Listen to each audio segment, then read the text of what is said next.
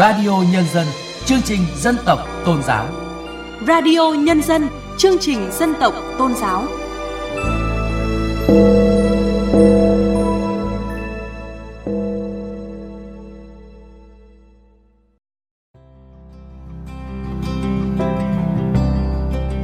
Chuyên đề: vai trò của tôn giáo trong các phong trào thi đua yêu nước.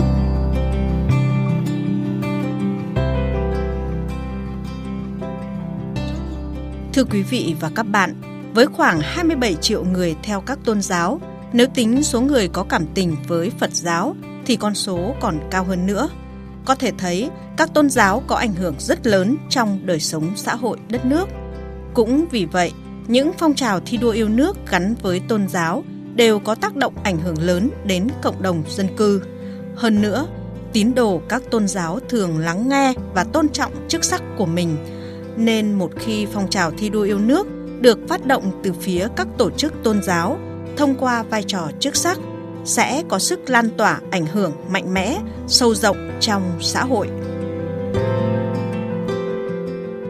Tiêu điểm: Lan tỏa đức tin và tình yêu đất nước của tác giả tiến sĩ Ngô Quốc Đông.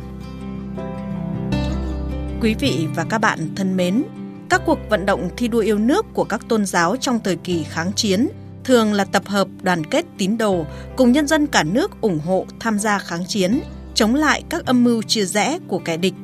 Nhìn chung, thi đua yêu nước của các tôn giáo trong quá khứ đòi hỏi một sự dấn thân mạnh mẽ, làm sao để phù hợp, hài hòa giữa niềm tin tôn giáo và lòng yêu nước.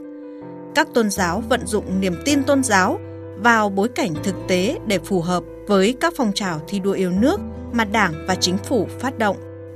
Thời kỳ này xuất hiện nhiều tổ chức, đoàn thể tôn giáo yêu nước như Cao Đài Cứu Quốc, Phật giáo Cứu Quốc, Công giáo Cứu Quốc, vân vân.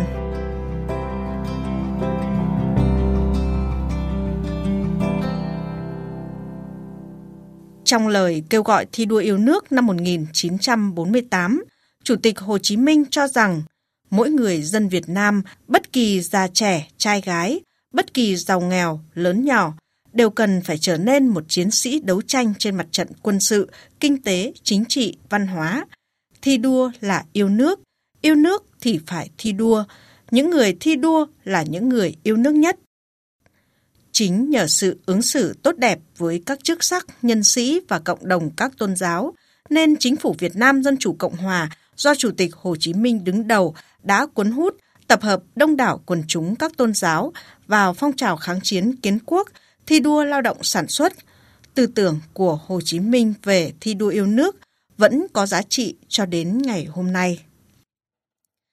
Khi đất nước hòa bình thống nhất, các cuộc vận động thi đua yêu nước của nhà nước phát động gắn với các phong trào lao động sản xuất, xây dựng đời sống văn hóa, xây dựng lối sống văn minh,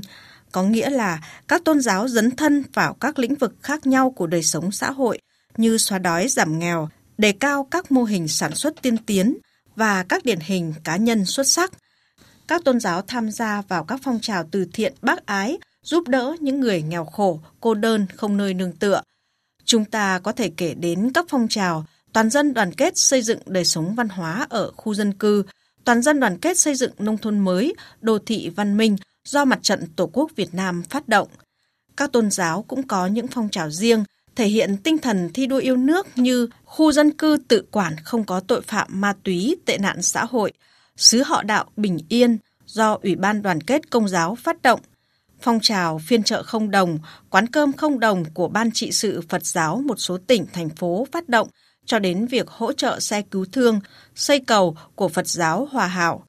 Trong đại dịch covid mười chín năm hai nghìn không trăm hai mươi mốt, các tôn giáo đều tích cực cùng chính phủ và toàn dân tham gia chống dịch, đặc biệt là đồng hành, hỗ trợ chăm sóc bệnh nhân mắc covid mười chín. Nhiều nhà sư, Phật tử cũng như tu sĩ, chức sắc nhiều tôn giáo đều nỗ lực và tích cực tham gia phòng chống dịch. Có thể nói, nội dung thi đua yêu nước ngày nay đã thay đổi so với trước kia. Nội dung phong trào thi đua yêu nước đa dạng và phong phú hơn, hướng đến những vấn đề chung của cộng đồng như bảo vệ môi trường, phòng chống dịch bệnh, giúp đỡ người nghèo, người bệnh.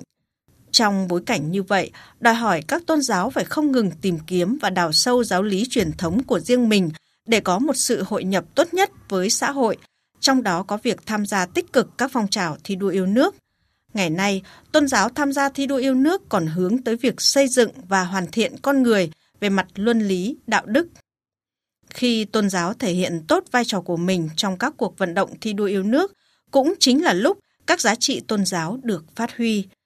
Qua các phong trào thi đua yêu nước sẽ làm tăng sự thấu hiểu, gặp gỡ giữa các chính sách của nhà nước với phương châm sống đạo của các tôn giáo, giúp cho chức sắc tín đồ các tôn giáo và chính quyền hiểu nhau hơn để cùng xây dựng đời sống con người và phát triển cộng đồng tích cực nhất.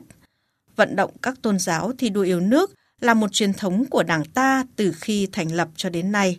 Việc nhất quán tôn trọng quyền tự do tín ngưỡng tôn giáo đã làm cho các quần chúng tín đồ các tôn giáo ngày càng tin tưởng vào đường lối của Đảng, từ đó có một sự vững tin trong tham gia các phong trào thi đua yêu nước do Mặt trận Tổ quốc và các đoàn thể chính trị xã hội phát động. Lý tưởng giáo lý của mọi tôn giáo là hành động vì con người, nên luôn hướng con người tới việc làm lành, tránh dữ. Việc yêu thương giúp đỡ nhau cũng là một điểm mạnh tự nhiên vốn có của các tôn giáo. Do đó, khi phát động các phong trào thi đua yêu nước của các tôn giáo, cần phải chú trọng tới tính tương thích giữa giáo lý và mục đích hành động của việc thi đua, để từ đó có thể huy động mạnh mẽ các nguồn lực tôn giáo vào phát triển kinh tế, văn hóa, xã hội.